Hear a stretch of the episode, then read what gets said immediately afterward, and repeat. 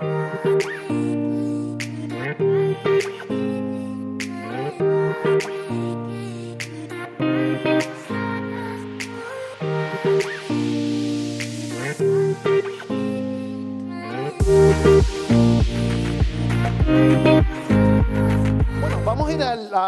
de Dios entonces. Si tiene su Biblia, vamos a Éxodo capítulo 14, en el Antiguo Testamento, segundo libro de la Biblia, libro de Éxodo, capítulo 14. Si no tiene su Biblia, tenemos eh, los versículos ahí en la pantalla. Vamos a comenzar con eh, el versículo 21. Entonces, Éxodo capítulo 14, comenzando desde el versículo 21. Son 10 versículos, los vamos a leer. Dice así. Dice, Moisés extendió su brazo sobre el mar y toda la noche el Señor envió sobre el mar un recio viento del este que lo hizo retroceder convirtiéndolo en tierra seca. Las aguas del mar se dividieron y los israelitas cruzaron sobre tierra seca. El mar era para ellos una muralla de agua a la derecha y otra a la izquierda. Los egipcios los persiguieron, todos los caballos y carros del faraón con todos sus jinetes entraron en el mar tras ellos. Cuando ya estaba por amanecer, el Señor miró al ejército egipcio desde la columna de fuego y de nube y sembró la confusión entre ellos. Hizo que las ruedas de sus carros se atascaran, de modo que se les hacía muy difícil avanzar. Entonces exclamaron los egipcios, alejémonos de los israelitas, pues el Señor está peleando por ellos y contra nosotros.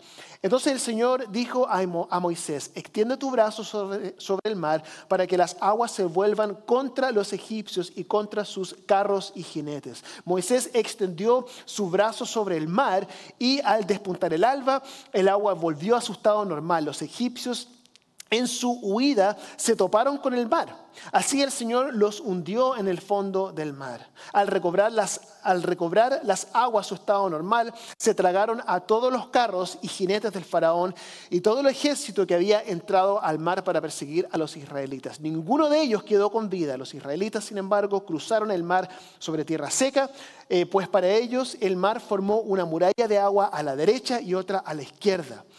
En ese día el Señor salvó a Israel del poder de Egipto. Los israelitas vieron los cadáveres de los egipcios tendidos a la orilla del mar. Y al ver los israelitas el gran poder que el Señor había desplegado en contra de los egipcios, temieron al Señor y creyeron en él y en su siervo Moisés. Amén. Que Dios bendiga su palabra.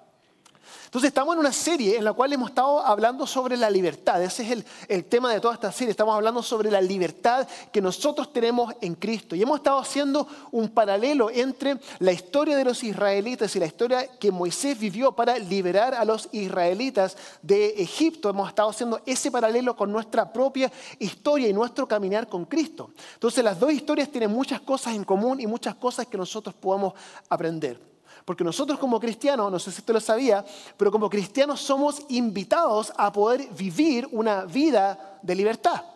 Ahora, yo no sé cómo usted creció o qué tipo de experiencia habrá tenido eh, creciendo o, o cuál era su perspectiva respecto a la vida cristiana.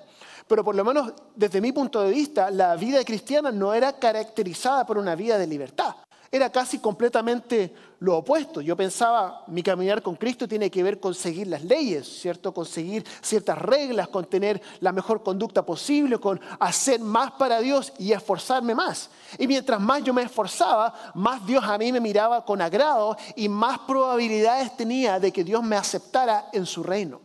Pero la realidad es que uno, al leer la escritura, uno se da cuenta que eso no es la libertad a la cual uno está invitado a vivir. De hecho, es una vida de esclavitud, la cual acabo, acabo de describir. Galatas 5.1 dice así. Dice, Cristo nos libertó, dice, Cristo a nosotros nos libertó para que vivamos en libertad. Por lo tanto, mantengámonos firmes y no se sometan nuevamente al yugo de esclavitud. Entonces somos invitados por Cristo a vivir una vida de libertad, que no significa una vida de libertinaje. Libertinaje realmente es hacer todo lo que uno siente, pero la, invitación que Dios nos hace a nosotros es poder vivir una vida de libertad. Pero nosotros tenemos un yugo que se está describiendo ahí, que es un yugo, que es un peso que nosotros llevamos, y ese peso que nosotros llevamos es el peso del pecado. Y nosotros somos invitados a poder despojarnos de este peso para poder realmente vivir en la vida de libertad que Cristo nos está invitando a vivir. De hecho, la libertad es un tema que se ve dentro de todo el Nuevo Testamento. Así que tenemos que soltar este, este yugo de, esclavitud, este yugo de pecado. Entonces, lo que quiero hablar hoy día es respecto a un aspecto de, pecado que muchos de nosotros eh, tenemos que, con el cual tenemos que lidiar. De hecho, lo que voy a hablar hoy día es realmente el pecado que está como a la raíz de todos los otros pecados, que fluyen de este pecado en particular. Y este pecado en particular es el orgullo. El orgullo. ¿Y qué es lo que es el orgullo? El orgullo en el fondo es esto. El orgullo es elegirse a uno mismo por sobre Dios. Es pensar que, que la lógica de uno es una mejor lógica que la lógica de Dios. Es pensar que nuestras decisiones son mejores que las decisiones de Dios, que nuestro sentido común, que nuestras metas, que nuestros planes son mejores que los planes de Dios. El orgullo significa pensar que el camino que nosotros tomamos es un mejor camino que el camino que Dios ha trazado para nosotros. ¿Le ha pasado alguna vez que usted le da consejo a Dios? Usted le dice, ¿sabe Dios? Yo creo que usted se equivocó ahí. Creo que mejor tiene que verlo desde, otro, desde, desde este punto de vista. Creo que usted no, no entiende todo, está muy ocupado haciendo sus cosas, ¿cierto? Tiene que preocuparse de muchas personas. Yo, Dios, le voy a explicar cómo es la situación. Claro, como que Dios va a estar escuchando eso y va a decir, ¡ay, qué, qué, bueno! No, no lo había pensado de esa forma. Gracias por darme tu perspectiva, no la había visto, ¿cierto? No es así, Dios ve todas las cosas, pero muchas veces nosotros pensamos que nuestro plan, nuestro proyecto, nuestra perspectiva es mejor que la perspectiva de Dios. Y eso, hermanos y hermanas, es orgullo. Santiago 4, 6 dice así, dice, dice, Dios se opone a los orgullosos, pero da gracia a los humildes. Entonces, el orgullo, hermanos y hermanas, está a la raíz de todo pecado. Todos los pecados que uno comete la raíz de esos pecados están establecidos en el orgullo. Uno le está diciendo básicamente a Dios, yo me encargo, yo voy a hacer esto, yo, yo me encargo y yo te llamo cuando te necesite, ¿cierto? Fue lo que sucedió con los egipcios. Esto fue lo que sucedió con ellos. Esa fue la interacción que Dios tuvo con el faraón. Se dan cuenta a través de toda la historia. El faraón estaba pensando que no, no, no, sí, sí, yo sé que Dios quiere que yo haga esto, pero mis planes, mi propósito, mi proyecto, mi reino eh, es mejor que lo que Dios me está pidiendo que yo haga. El orgullo se representaba en todas estas falsas deidades. ¿Se acuerdan? El domingo pasado hablamos sobre los diez diferentes dioses que estaban siendo derrotados a través de cada una de las plagas. Y cada una de estas de estas falsas deidades que estaban adorando representaba el orgullo del faraón, que estaba él decidiendo cuáles dioses iban a adorar. Y Dios a Faraón le da oportunidad tras oportunidad, tras oportunidad, tras oportunidad, pero su orgullo no lo permitió ceder. Y ya sabemos más o menos el, desenlace. Lo mismo puede ser cierto para usted y para mí, dentro de nuestra propia historia. Entonces, la invitación de hoy día es que nosotros vivamos una vida de libertad. Eso es lo que Dios nos presenta a nosotros. Esta, esta, vida dice, yo morí para que usted tenga libertad, pero usted tiene que entrar y vivir esta vida de libertad. Esa es la, la opción que cada uno de nosotros tenemos. Pero para poder vivir esta vida, nuestro orgullo tiene que ser dejado de lado.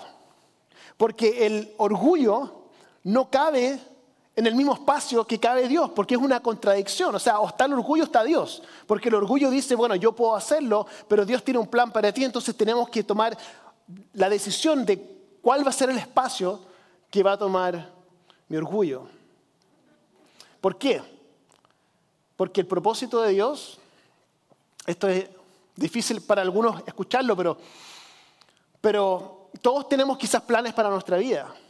Pero el plan de Dios posiblemente no sea el plan que usted tiene.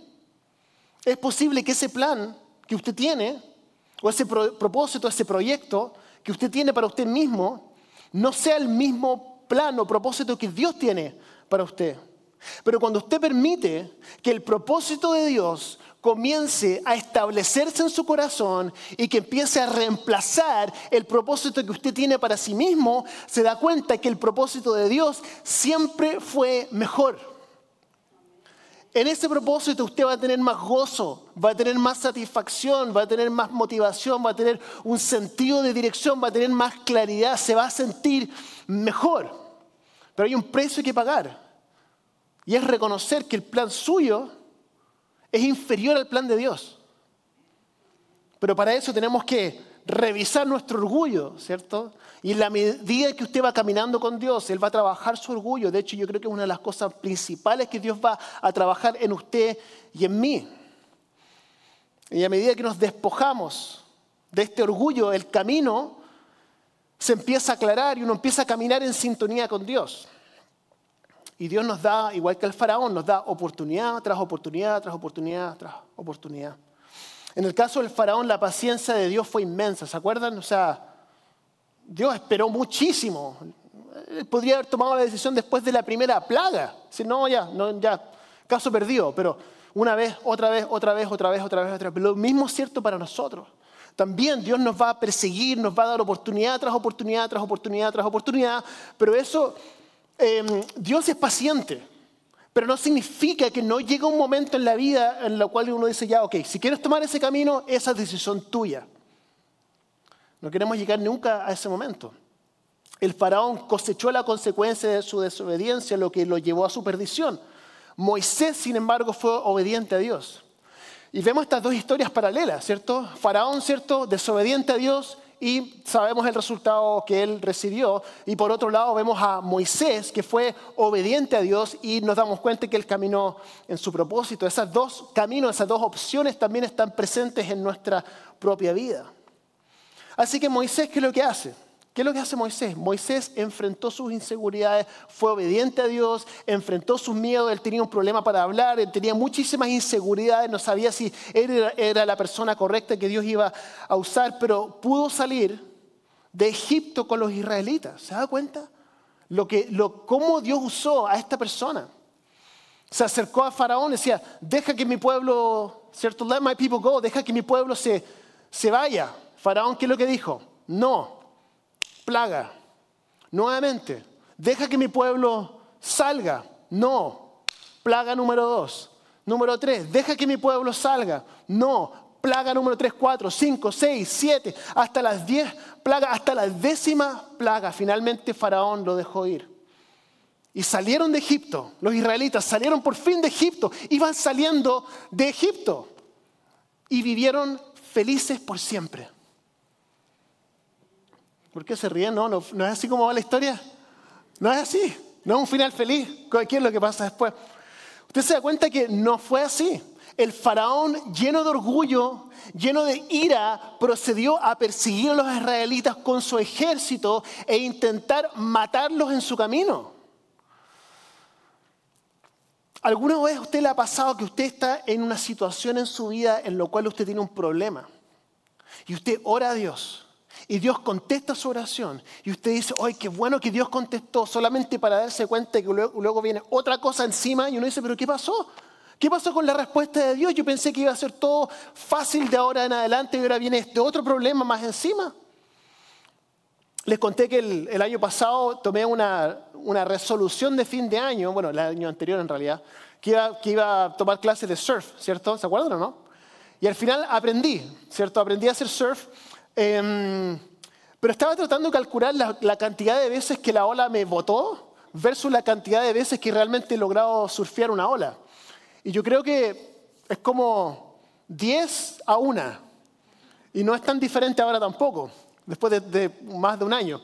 Pero la, la, verdad es que eso es normal, ¿cierto? Que la ola lo puede uno botar y todo. Eso es normal.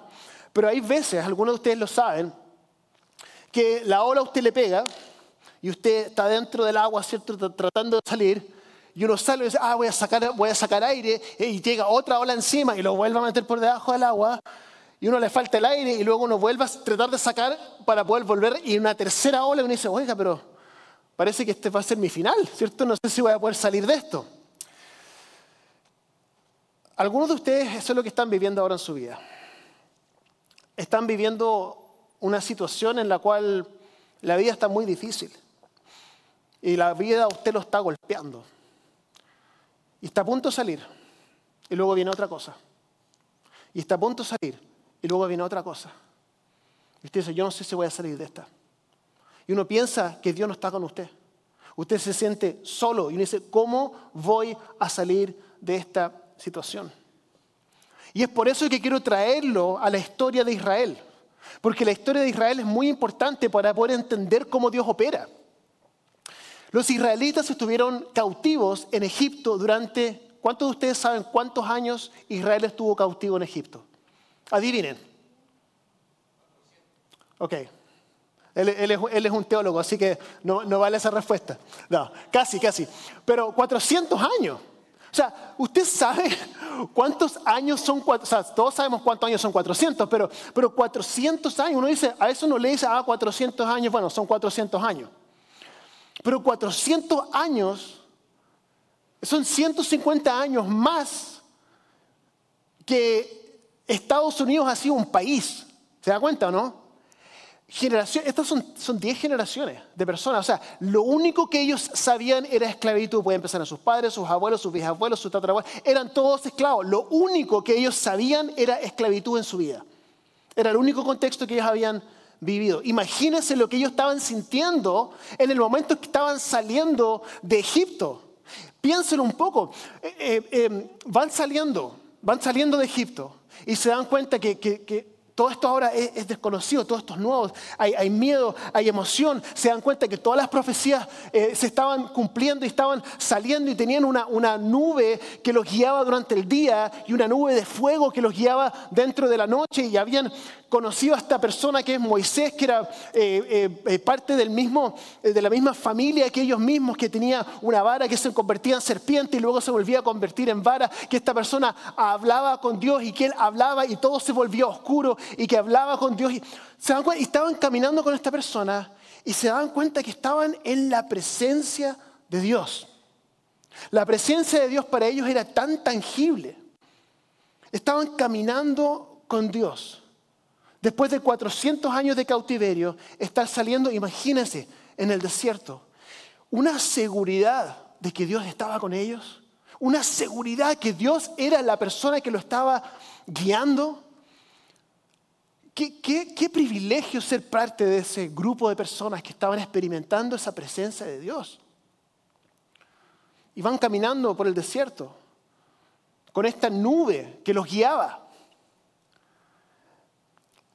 Y luego se encuentran con el Mar Rojo. Y se detienen frente al Mar Rojo y dicen, ¿qué, qué vamos a hacer ahora? Bueno, no importa, Dios está con nosotros, no importa, nos sentamos aquí, vamos a orar, Moisés va a hacer algo, ¿cierto? Va a transformar en un barco y vamos a estar todos en barco y vamos a poder cruzar el Mar Rojo, qué sé yo lo que va a suceder. Así que se me imagina que estaban como un poco nerviosos pero tranquilos, hasta que empiezan a escuchar un ruido, como un galopar de caballo, y dicen, qué raro eso que está pasando. Y se dan cuenta que los egipcios los iban a perseguir y los venían a perseguir para poder matarlos. Y dice, pero ¿qué pasó aquí? Dios estaba con nosotros. Dios cumplió todo esto. Y ahora nosotros, ¿qué? ¿Cómo reaccionaría usted en esa situación? ¿Cómo reacciona usted en los momentos en su vida en los cuales Dios parece que le dio una respuesta que usted estaba pidiendo y resulta que al parecer, claro que le dio la respuesta, pero ahora se está contradiciendo con algo que al parecer no va con lo que él quería hacer en su vida? ¿Cómo reacciona usted? Bueno, ¿cómo reaccionaron los israelitas? Los israelitas reaccionaron de la siguiente forma. Imagínense los israelitas en el desierto, tenían el mar rojo adelante y los egipcios que lo estaban persiguiendo en Éxodo capítulo 14, versículo 11. Dice los israelitas, entonces reclamaron a Moisés, oye, ¿acaso no habían sepulcros en Egipto que nos sacaste de allá para morir aquí en el desierto? ¿Qué has hecho con nosotros? ¿Para qué nos sacaste de Egipto? Allá en Egipto te decíamos, déjanos en paz, preferimos servir a los egipcios. Mejor nos hubiese sido servir a los egipcios que morir en el desierto. ¿Se dan cuenta del cambio de corazón?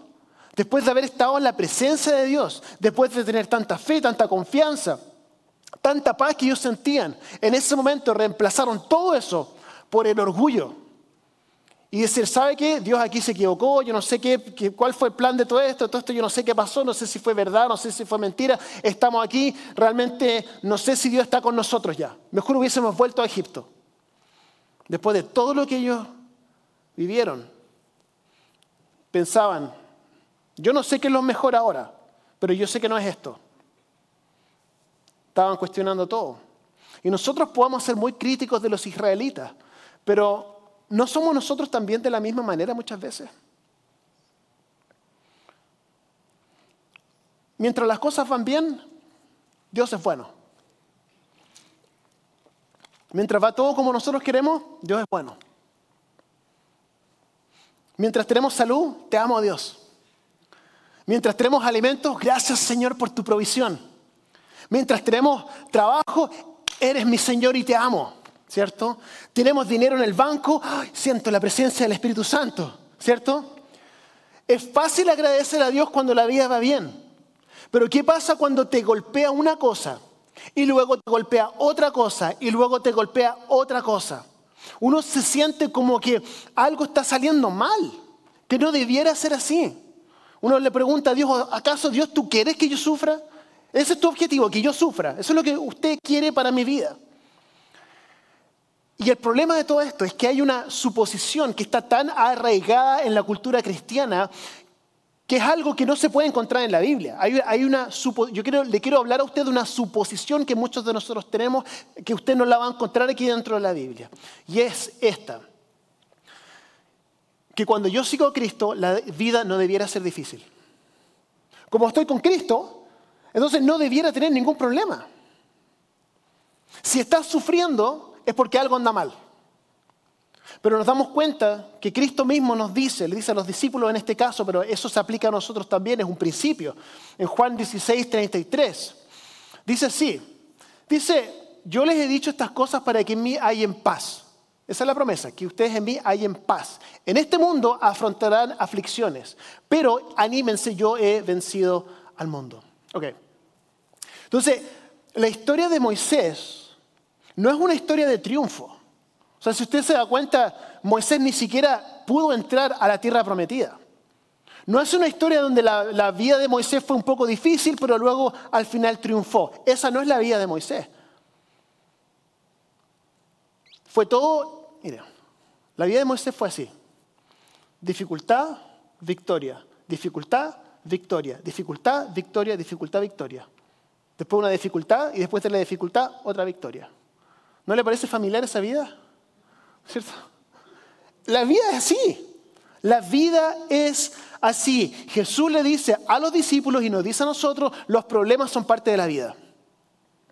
Y Santiago le está diciendo a su iglesia también que no solo esperemos las pruebas, que no nos sorprendan las pruebas, sino que nosotros debiésemos considerar las pruebas gozo. Dice, pastor, pero ¿de qué me está hablando? ¿Cómo vamos a considerar las pruebas gozo? Sí, porque con Cristo cada dificultad cada desafío, cada problema, cada desilusión, cada tristeza, cada pérdida no se desperdician. Porque Dios va a usar todo lo que usted está viviendo para poder transformarlo a usted, si usted se lo permite, en la persona que fue creada para ser. Nosotros no debiéramos cuestionar a Dios dentro de las pruebas. Hay una sola cosa que nosotros debiésemos temer, más que cualquier otra cosa, en nuestra relación con Dios, es el orgullo. Es el orgullo. Y el orgullo está tan cerca, siempre el orgullo está tan cerca. ¿Y por qué es tan importante temerle al orgullo, mantenerlo lo más lejos posible del orgullo? Porque el orgullo no puede coexistir con Dios. El orgullo dice, yo sé lo mejor para mí. Dios dice, yo sé lo mejor para ti. Y es someternos bajo la voluntad de Él. Cuando dejas entrar el orgullo a tu vida, estás dejando a Dios fuera. Y como decía, ambos no pueden coexistir. Y yo sé que muchos de ustedes aquí, quizás algunos, no sé todos, pero quizás bastantes de aquí, están, están por rendirse. Quieren, quieren como ya, no, ya no, no, no, puedo más, no, no puedo seguir. está muy difícil, está muy difícil. Y quiero decirle algo, y, no, quiero, no quiero hablarle a su intelecto ahora, no quiero hablarle a su intelecto, quiero hablarle a su corazón. Quiero, quiero que usted sienta lo que le voy a decir. Que no se rinda, no se rinda. Aférrese a Dios. Dios está con usted, Dios está presente. Dios no no lo abandonó. Dios no lo va a dejar, nunca. Siga adelante. Esta es una etapa en la vida. esto va a pasar. Yo quiero que usted resista la tentación de dejar a Dios fuera de lo que usted está viviendo. Que no le diga a Dios, no, no, no, no, ya déjame, déjame resolver esto y luego hablamos, pero déjame, no, invite a Dios a ese momento, que Dios le hable, que Dios le, le revele lo que tiene que hacer. No deje a Dios fuera. Quiero, quiero terminar con esto. Quiero que nos pongamos en el lugar de los, de los israelitas en este momento. Nuevamente, en ese, en ese momento en que tienen el mar rojo al frente y tienen a los egipcios atrás, si avanzan se ahogan, si se quedan los van a matar. ¿Cómo resuelvo esto? Algunos de ustedes están en una situación similar ahora. Y la pregunta es esta, ¿qué hacemos? ¿Qué hacemos? Porque Moisés podría haber abandonado a Dios en ese momento. Fácilmente podría haberle dicho, esto está muy difícil. Vamos a ver otra forma de poder salir de esto. Voy a tratar de idear una solución. O voy a tratar de usar mi, ingenio, voy a tratar de usar mi lógica. Voy a, quizás cuando llegue el faraón, entonces voy a negociar con él a ver si podamos llegar a un término más pacífico, ¿cierto? O puedo simplemente entregarme al miedo y decir, no, yo ya no quiero seguir aquí, simplemente asustarse podría haber escuchado a los israelitas, podría haber tomado otro camino, podría haber permitido que su orgullo, su lógica, haber tomado el control en ese momento. Pero lo que le quiero decir, hermano y hermana, que lo que Moisés recuerda en ese momento es lo mismo que quiero que usted pueda recordar en el momento que usted está en esa situación. Y es esto, que esta no es mi batalla. Esta batalla le pertenece al Señor. Y que usted pueda entender eso, que las batallas que usted está luchando con sus propias fuerzas no son suyas, que la batalla le pertenece al Señor. Entonces, ¿qué es lo que hace Moisés en ese momento? Dios hace eso, Dios ora, ora al Señor, esto es tuyo, siempre ha sido tuyo y esto te lo entrego nuevamente. ¿Y qué es lo que le contesta a Dios? En Éxodo 14, 16, le dice así, tú levanta tu vara, extiende tu brazo sobre el mar y divide las aguas para que los israelitas lo crucen sobre terreno seco, lo cual encuentro muy interesante, porque Dios contestó la oración más o menos. ¿Por qué? Porque Dios no... Dios podría haber simplemente contestado la oración, ¿cierto? Eh, ¿Cierto? Soluciona este problema y Dios simplemente haber abierto el mar rojo. Y ellos pasan, pero dice, no, tú, dice a Moisés, tú, tú, toma tu vara y extiende tu brazo sobre el mar rojo. Yo pienso, me trato de poner en el lugar de Moisés y digo, estas son 2.4 millones de personas que me están observando, este pudiese ser mi mejor momento o este pudiese ser el momento más vergonzoso de mi vida. Me gira extendiendo su brazo y no pasa nada. Sí, bueno,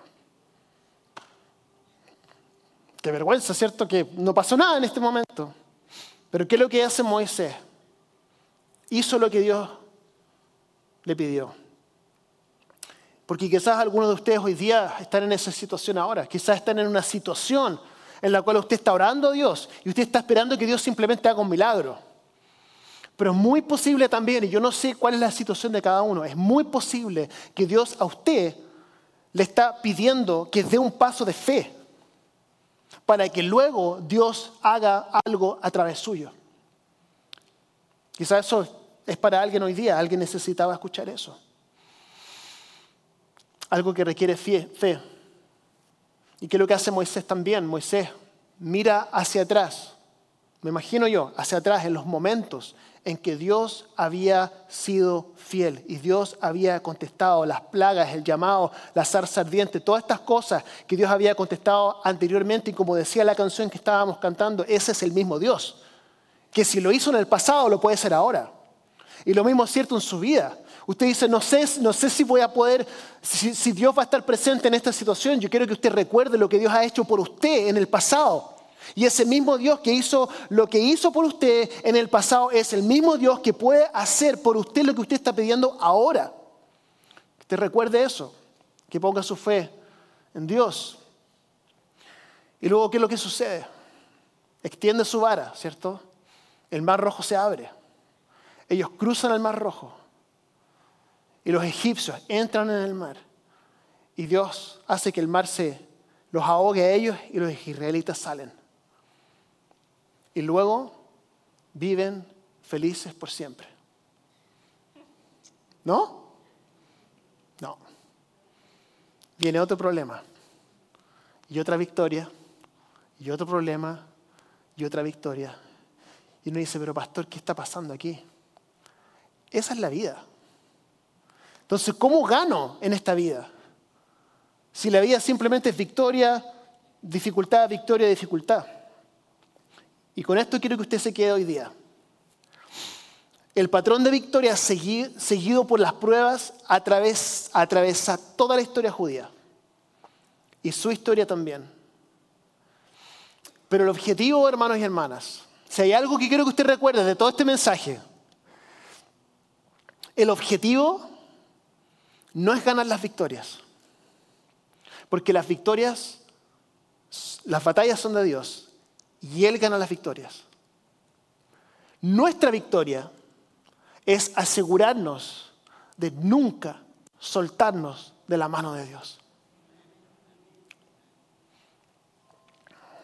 Vamos a orar. Señor Jesús, damos gracias porque, porque tu palabra nos recuerda a través de todo el Antiguo Testamento, hasta el Nuevo Testamento, hasta nuestro periodo presente, que tú siempre has estado activo, siempre te has estado moviendo. Oramos hoy día que tú puedas recordarnos que el mismo Dios que ha estado presente siempre es el mismo Dios que está con nosotros ahora. Y es por eso que ponemos toda nuestra fe en ti. Ayúdanos a poder entender bien dónde nosotros debemos depositar nuestra confianza cuando la vida se hace difícil, donde parecemos estar atrapados entre el mar rojo y los egipcios. Que podamos recordar que en esos momentos cuando queremos tirar la esponja, tirar la toalla, como se dice, y simplemente tratar de nosotros resolver algo porque parece que tú no estás presente, que nosotros podamos resistir esa tentación y volver a poner nuestra fe en ti, sabiendo que la batalla es tuya y que podemos ganar batallas o perder batallas, pero que nosotros, nuestra victoria, nuestra victoria, es nunca soltarnos de tu mano. Esa es nuestra oración hoy día. Y oro por cada uno de los que están aquí, que están viviendo momentos difíciles, que tú puedas recordarles esto. En el nombre de Jesús. Amén.